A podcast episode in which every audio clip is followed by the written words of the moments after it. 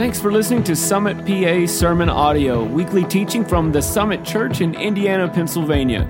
SummitPA.church, every life made different. Now, today is really exciting because over the last few years, we've done something called five for five or six for six. And this year, we're doing six for six. And uh, what we do is each of our staff members that, that are speaking, they get a different point to share in the message, and they all have a certain amount of time to share it in. So for this weekend, uh, six people get six minutes each to share uh, a part of their message. And there's a countdown on the screen in the lower corner. Uh, you might see it right now. Uh, and that countdown will tell you how long they've got. So it'll be counting down throughout the service. And when they get to zero, no matter where they're at, there is going to be a loud alarm that will go off that will signify that they are done preaching. And uh, so we've got six of our staff doing that today. And I'm actually going to start you off, and then we'll move on from there. But I'm excited to share with you today my portion of the six for six. Today, I want to talk to you about our vision statement. Our vision statement is every life made different. And that might be something you've seen on signage or heard us talk about about from time to time, but I want to take a minute and just talk about, actually six minutes, and talk to you about uh, what that really means and what that looks like for us. Uh, this isn't something we came up with randomly. We prayed about it a few years ago, and we feel like God kind of led us to this. And, and I want to share this with you.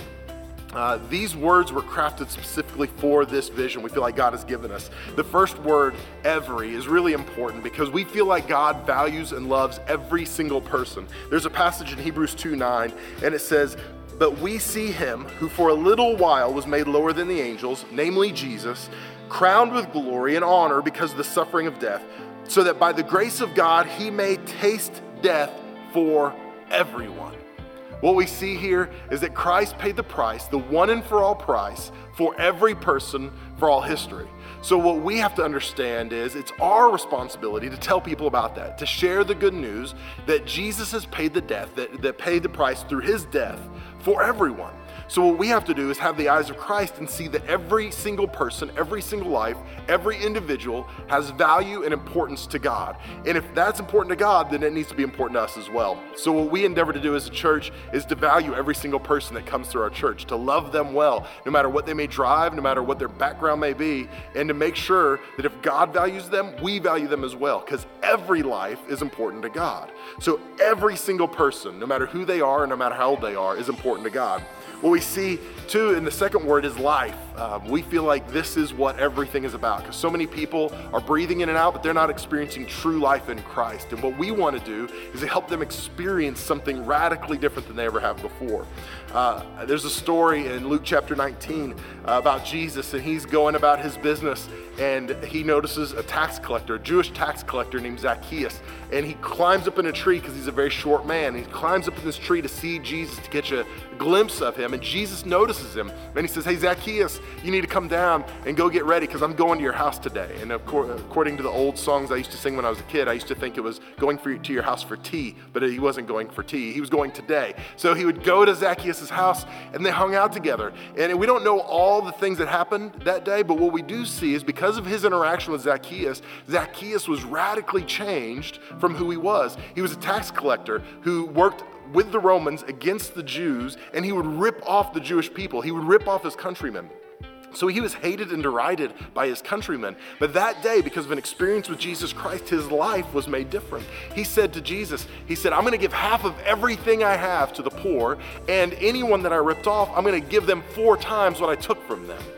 That is an actual response to salvation. He was changed because of what Jesus did. His life mattered. His life was changed and transformed from that day forward because of what Jesus did. And what we endeavor to do is see every life made different. See, Zacchaeus had a lot of things, but he didn't have true life.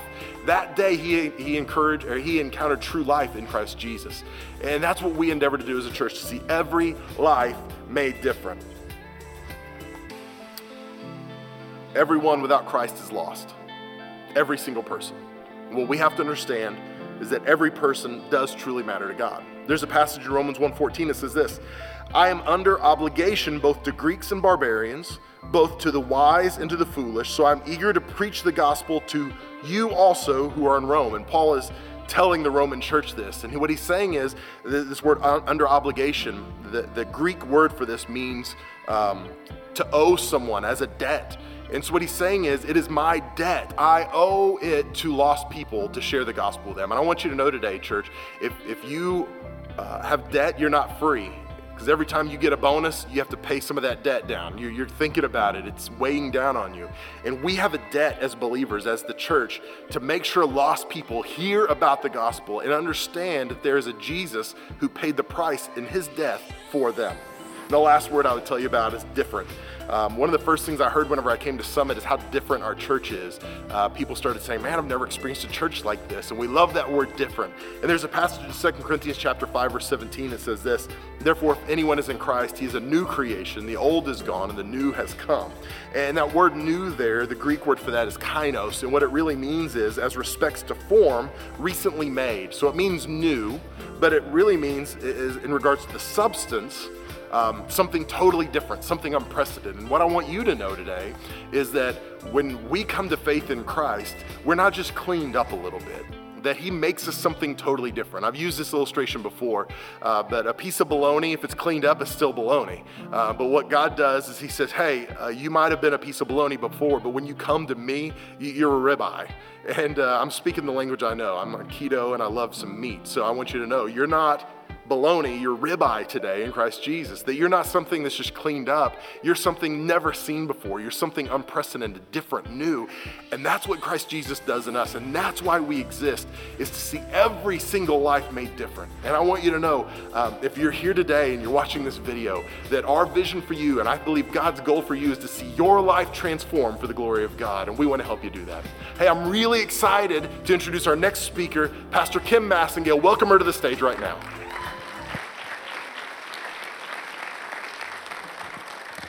Well, good morning. I get to talk about small groups today.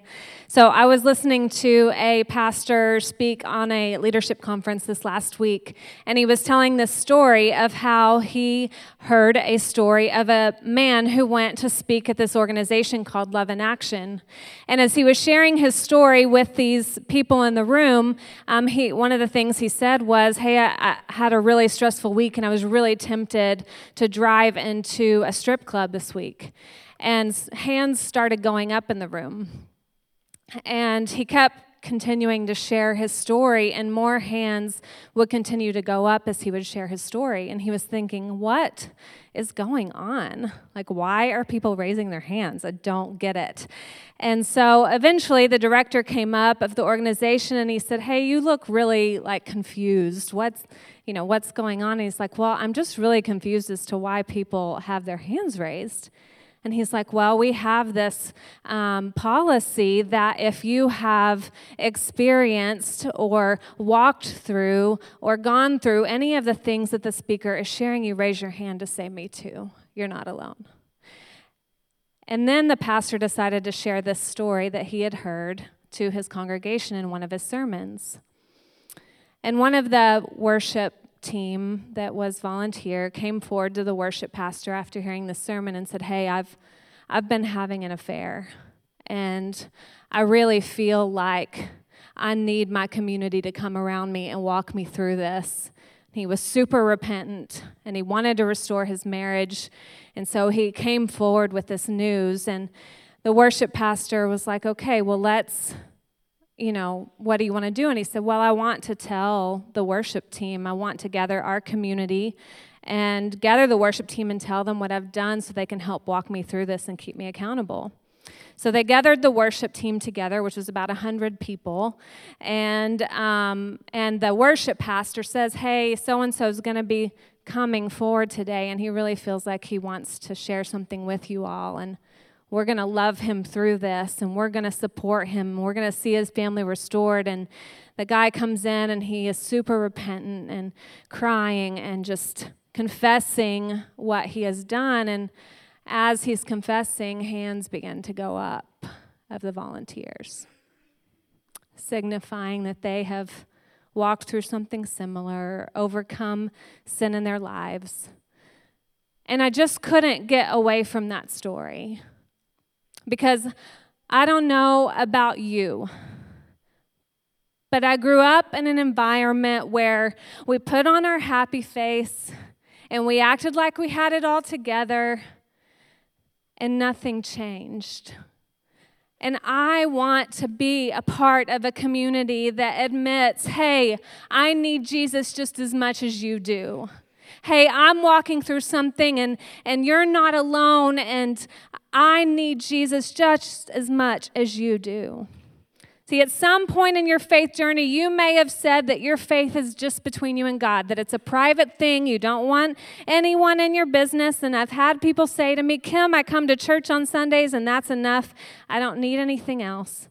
But here's the deal at some point, you will stall out in your faith, you will stop growing without others coming alongside of you because you can only go so far alone. See, godly community will help you go from a shallow faith where you can get knocked over by anything that will and then move to a deeper faith that will sustain you in the biggest storms of life. And we want you to ultimately know what it means to be a true follower of Jesus and live that out. We want you to understand what it means to love others like Jesus and love them through their stuff. See, even in my smaller communities that I'm involved in as a pastor, I get the questions asked to me Kim, what, what did that sermon do? How, is, how are you applying that to your life? How are you really? How is your heart? I need those questions asked to me too. And see, when we get connected in authentic, godly community, transformation happens in our lives. Here's four things about godly community that I've learned. One, godly community requires intentionality, it doesn't just happen. Two, godly community requires vulnerability. I really believe that you'll only grow to the level that you're willing to be vulnerable. Number three, godly community will help guard, protect, and restore you. And so many of us have been in a place before where we've said, I don't know how I got here. But I believe if you really were to look at it, you may have continued to attend church, but you unplugged from the godly people in your life that kept, would ask you the hard but loving questions. Number four, godly community gets that we is greater than me. We can do far more for the good of others and the glory of God together than we could ever do ourselves. Ecclesiastes 4 9 through 12 says, Two people are better off than one, for they can help each other succeed. If one person falls, the other can reach out and help, but someone who falls alone is in real trouble. Likewise, two people lying close together can keep each other warm, but how can one be warm alone? A person standing alone can be attacked and defeated, but two can stand back to back and conquer. Three are even better, for a triple braided cord is not easily broken. God did not intend you to do life alone. Get plugged into community.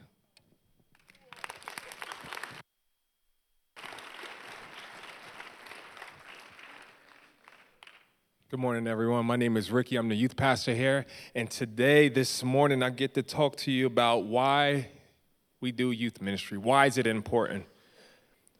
Our vision in, youth, in Summit Youth is to connect students to God and each other. There are three areas in youth ministry that we do well on a Wednesday night. Number one is worship. Worship, it's a lifestyle. It's a lifestyle. That's what that's what that's one of the areas we do well, and it's wor- it's worship. Our students, our worship team, they do such a great job connecting our students to God during worship, setting the atmosphere of worship for our students. In Romans 12, 1, it says this, Therefore I urge you, brothers and, brothers and sisters, in view of God's mercy, to offer your bodies as living sacrifices, holy and pleasing to God. This is your spiritual act of worship. In Summit Youth, worship is not something we do, it's who we are.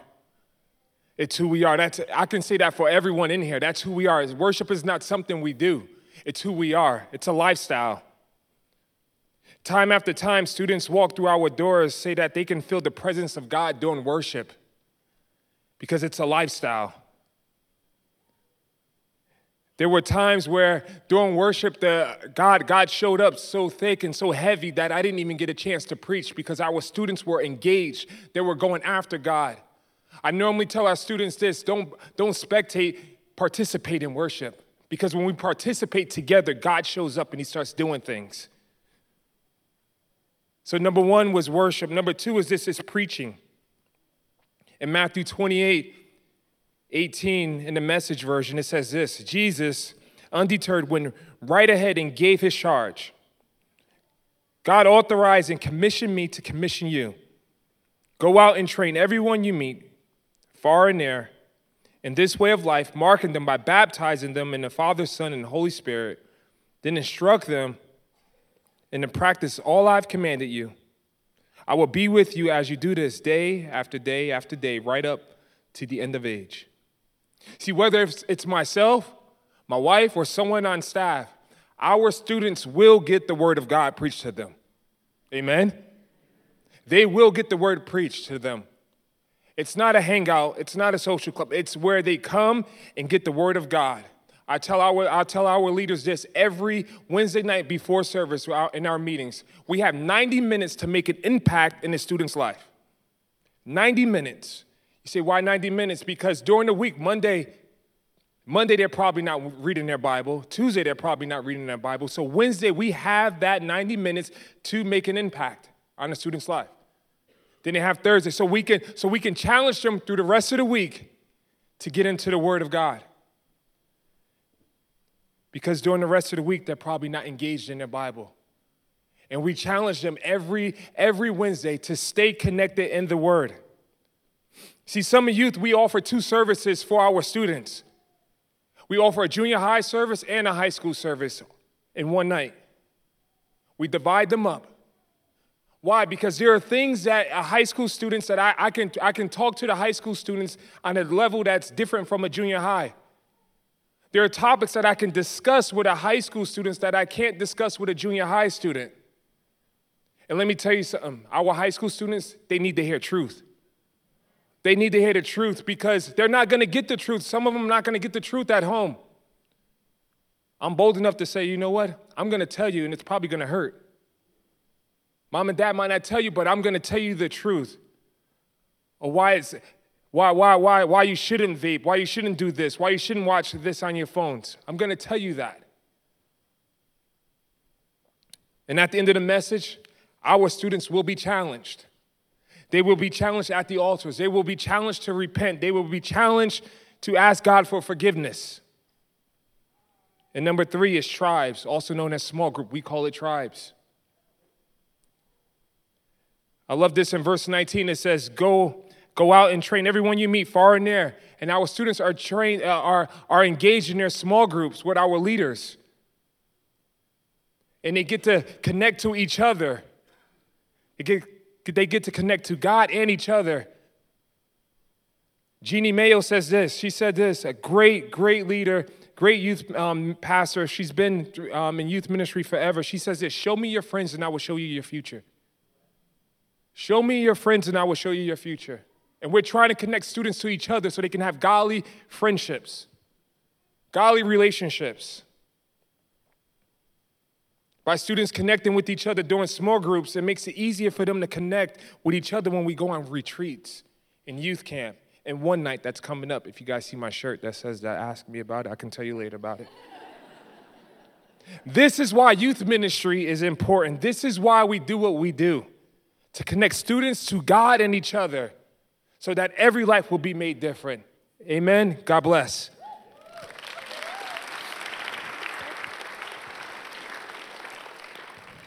Why, hello, you guys. My name is Christina Butterworth, and I am the children's pastor here at Summit.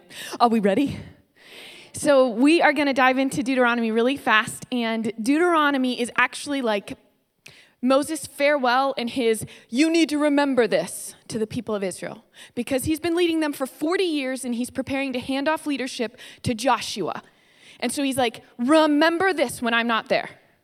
In Deuteronomy 6, 1 through 4. The Lord your God has directed me to teach you his commands, rules, and laws.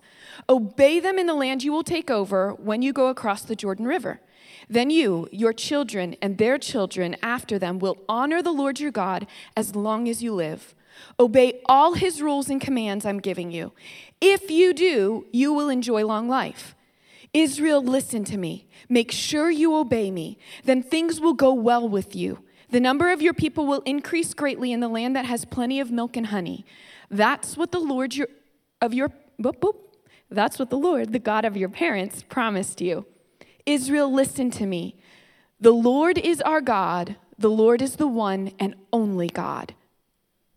Okay, so here's what Moses says over and over and over again obey, obey, obey, obey God. He is the one and only God. Put him first, and he's going to take care of everything else. He's faithful to do it. And then he goes on to tell them this actually needs to be in you. It's got to be in your heart, and it's got to be part of your everyday life. And you're to teach your kids to do this too, to obey God and to put him first. Because the truth is, you and I, we can put other things first really easily, whether it's our families, our jobs, our hobbies. Other things take priority over God. But you and I are called to honor God, to obey Him, and to put Him first. So, um, my mom and dad love God. And when we were kids, they also loved God then. And they wanted all of us to grow up and love God too. And so, um, some of the ways they tried to just make it a normal part of our lives was we were really plugged into our church. We were very involved in our church, serving, being part of what was going on. And also, um, each morning before dad went to work and before we started school, we would have a family quiet time. We'd meet in the living room, mom or dad would read scripture, and then they'd talk about it a little bit, and we would pray together. My baby brother, Andrew, who's all grown up now and very manly, um, he was really, really sick from the time he was born for most of his life growing up. Um, they did like a ridiculous amount of tests on him to figure out what in the world was wrong. And what they found out was he isn't lactose intolerant. If he has lactose, his organs shut down. Um, it happens real fast, too.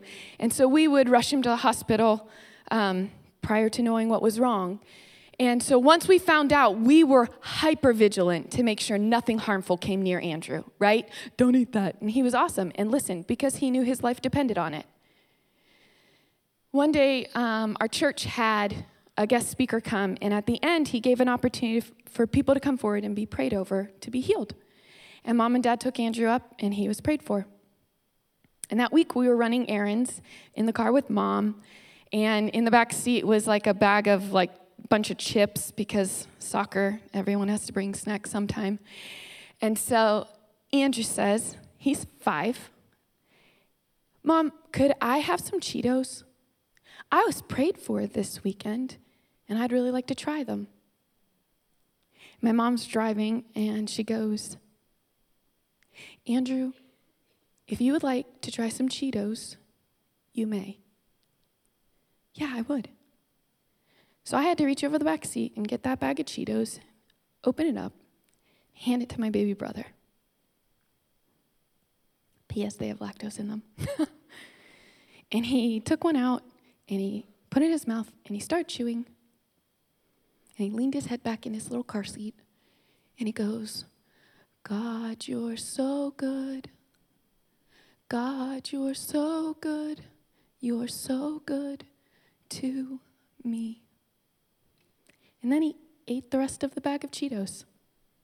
And then we did not go to the hospital. You guys, we have a generation of kids who are watching, who are listening, and who are learning. And we live in a world that wants to teach them what's most important, what will satisfy them, what should be their top priority. And the truth is, they need you and me to point them to the one who made them, who knows them, and who loves them. The God who has a purpose and a plan for their lives. There's a pastor in Washington, PA, Johnny Miller, and he said something that really stuck with me. I want my ceiling to be my kids' floor.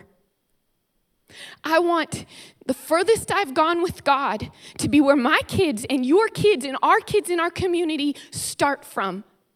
I want them to go as far as they can with God and to walk in the fullness of what He's called them to. And it starts with you and me.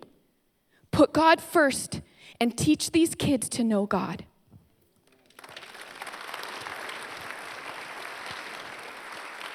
All right. Well, my name's Steph. I don't have an amazing Cheeto story, but um, I'm thankful that God heals. But I'm going to talk about why we do missions and outreach. So, we do missions and outreach because, quite honestly, we believe that what Jesus says really matters. The Bible says about this, about Jesus in Philippians 2 9, therefore God exalted him to the highest place and gave him the name above every name, that at the name of Jesus every knee should bow and every tongue confess that he is Lord. See, this Jesus is our King. This is the one who we say we follow, and so we have to understand the weight of his words, the weight of Scripture. And when he speaks, when this Jesus speaks, we will listen. And so he does speak in Matthew 28. I'm going to read it to you. He says, Go Go therefore and make disciples of all nations, baptizing them in the name of the Father, Son, and Holy Spirit, teaching them to observe all that I've commanded you. And behold, I am with you always to the end of the age. We do missions and outreach at Summit because God says, Jesus says, go. And when He commands us to go, we will listen. You know, we do, we do everything we do at, at Summit Church is done in the context of relationships. And so we go and serve at Reach, we serve local organizations to show we support you. We support what you're doing. We go and we serve the local police and our Indiana teachers, and we honor them to tell them your meeting needs that we can't meet. And so we honor you and we're with you. And we go to places like Oklahoma. We go to nations around the world to serve alongside our partners, to serve their communities. And we, and we tell them, we encourage them, what you're doing in your community is making a big difference. And so we're here for you. We support you. And we're not just serving one time, feeling good about ourselves, and then moving on, but we continue to serve year after year, investing into what God is doing there. And as we do, He gives us the opportunity to nurture those relationships, to foster those relationships. And because of that, God is doing incredible things. We see people come to understand His kindness, we see people come to know Jesus, our Savior. And John 13 35 says, Your love for one another will prove to the world that you are my disciples. So let me make this clear. Missions and outreach is not about growing Summit Church. Missions and outreach is about growing the kingdom of heaven. And at Summit, we go because Jesus says go. We go because what he says matters. But what about you? What does missions and outreach look like in your life?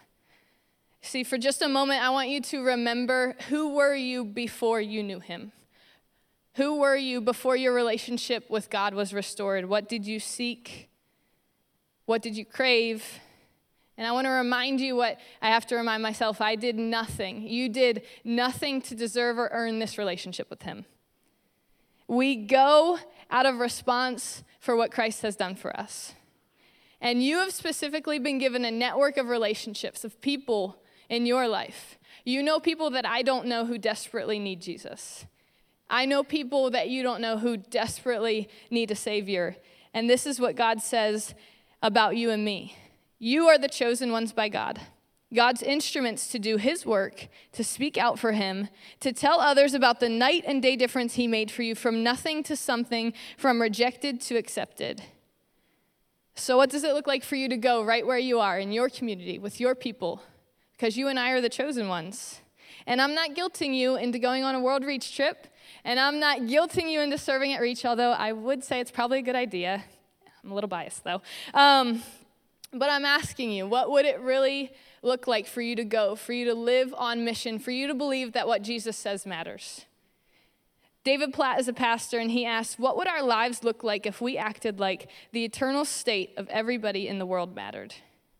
2 Peter 3 says, The Lord is not slow in his promise, as some understand slowness. Instead, he is patient with you, not wanting anyone to perish, but everyone to come to repentance. We go because the Lord wants all to come to repentance.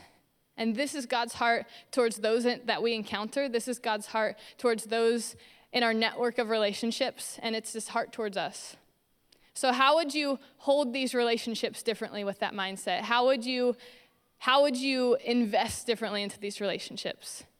For the coworkers that you that you see every day, for the family members that you avoid, for the neighbors that you drive by, for the classmates in your room, for your teammates that you play with. How would you handle these relationships differently? And I encourage you to seek God for them, to serve them, to share his kindness with them, and to live like their eternal state matters. 2 Corinthians 4:13 says, "But we continue to preach because we have the same kind of faith that the psalmist had when he said, I believed in God, so I spoke." And as God's grace reaches more and more people, there will be great thanksgiving, and God will receive more and more glory. See, we go because God will receive more glory. And our God deserves all the glory from all the people from all of the nations. So, my question is will you go? Because Jesus said, Just as the Father has sent me, so I am sending you. And I want you to remember no matter where you go, He goes with you always to the end of the age. And I must have talked really fast because I've never had this much time left over before.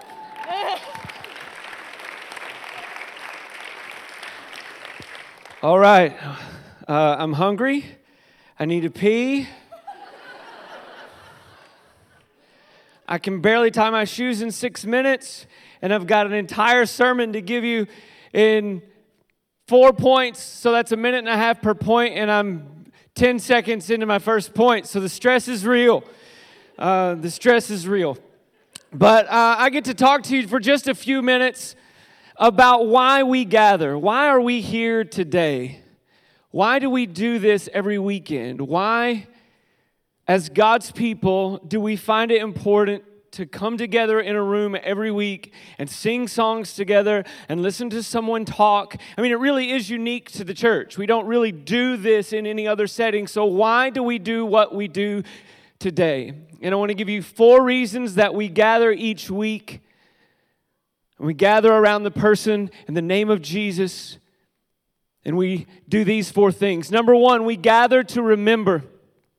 We gather to remember what Jesus has done for us. We gather to tell again the story of salvation, the story of a Savior who would leave heaven, who would put on flesh and walk the earth as a man, who would lay his life down for us so that we might have the life that we could not earn on our own. We tell again that story because those of us who are already following Jesus need to hear again the gospel because it transforms us. It reminds us where we were and where we are, and it draws us nearer to the heart of God. We are transformed as we confront the gospel of Jesus, and so we remember and we tell the story afresh every week for those of us who are already following Jesus. But we also tell that story and we remember what Jesus has done for those those who have not yet heard, for those who do not yet know, because we know and believe and have experienced the transformative power of the gospel.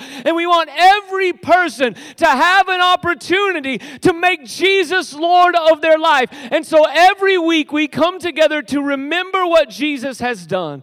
Secondly, we come together to renew the covenant that we have made with God. And as a community, we come together to say, Lord, you are our God, and we are your people, and we have set aside this time to gather in your name, to remember what you have done, and to say afresh that our lives belong to you. That God, we are identified not by the work that we do, not by our family of origin, not by our social status, not by our economic status. We are identified as God's people. In the words of Romans, when Paul is no, in Second Peter, Peter says that you are are not a people, but now you are a people. And so we come together to renew the covenant. We come together to say we are the people of God. So we come together to remember what Christ has done. We come together to renew the covenant. Thirdly, we come together to rejoice in our salvation. So we sing these songs of praise to God. We open His Word together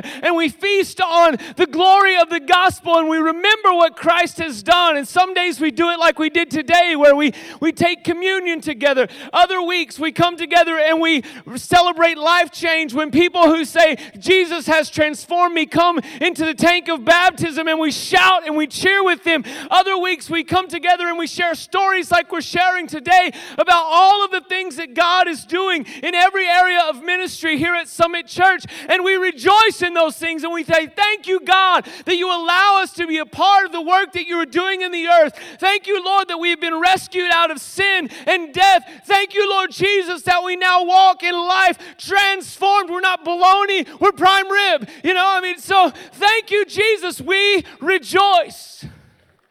So we come together. I only got six minutes. Cut it out.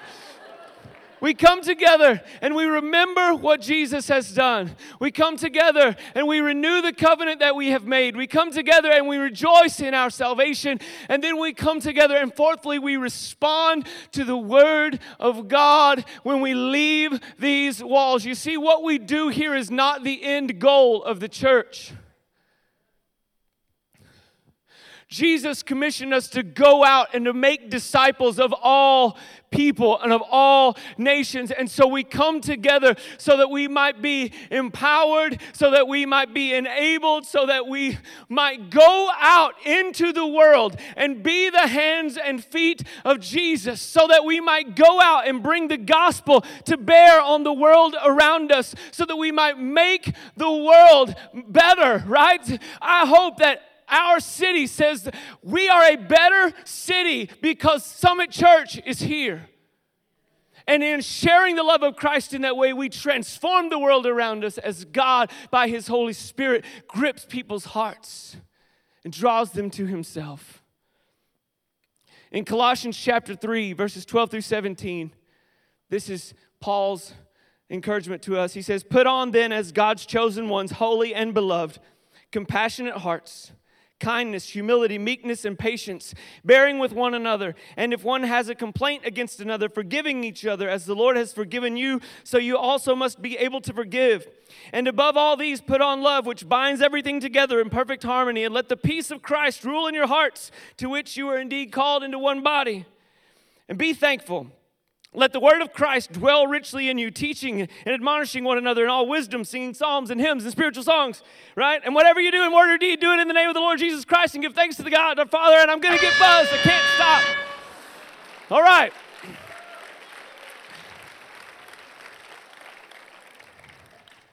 Here's the point of all of that, right? We come together because it is not enough for us to just be people in a church. We come together so that we might be transformed and made into the image of Jesus, so that we might fall desperately and deeply in love with Him, and so that we might transform the world around us because there is a God who loves them and who gave Himself for them. And we are the people of God sent out to share that good news with every one we can because God's heart is to see every life made different. Can you bow your heads with me this morning?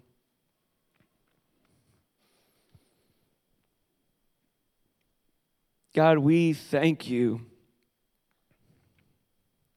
for all of the incredible things that you allow us to be a part of for all of the incredible things that you're doing in and through Summit Church. We are humbled and we are grateful. And we are honored, Lord, that you allow us the privilege of working alongside you to see the gospel transform hearts and lives.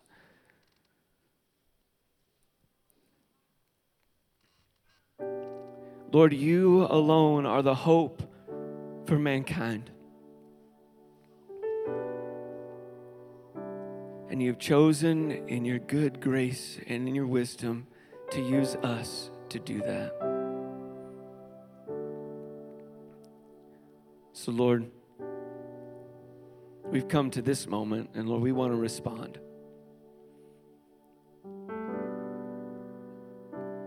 God, I believe that right now there are people that you're speaking to that they've not yet taken a step to become involved and invested in the ministries of the summit. God, I believe that there are people right now that you're speaking to that need to be investing in the lives of children, serving in our kids' ministry. There are people right now, God, that you're stirring their heart.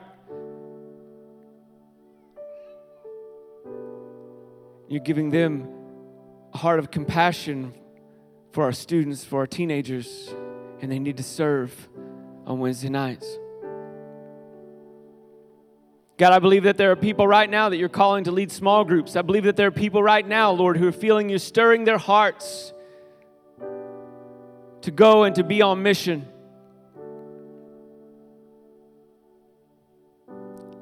So, Lord, give us hearts to respond today. Say, Here am I, Lord, send me.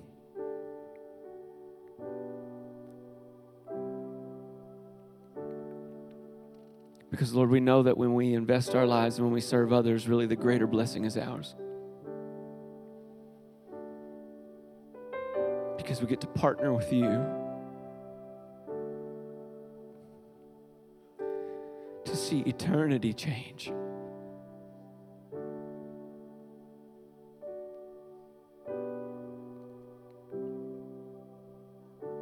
So, Jesus, we surrender.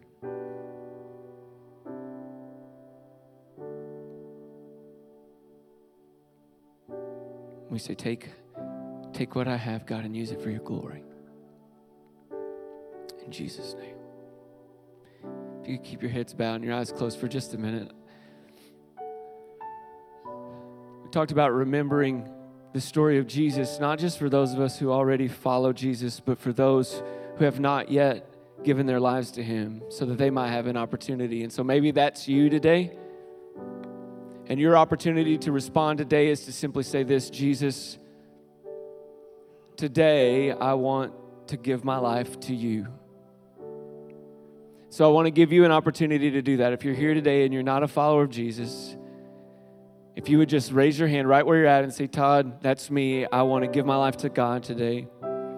I want to pray with you. I'm not going to call you to the front or embarrass you in any way, but I want to pray with you and I want to welcome you home today. So uh, if that's you, say, Todd, today, today's the day. I want to give my life to God. If that's you, if you just raise your hand, let me see where you're at. Just wait a few more seconds.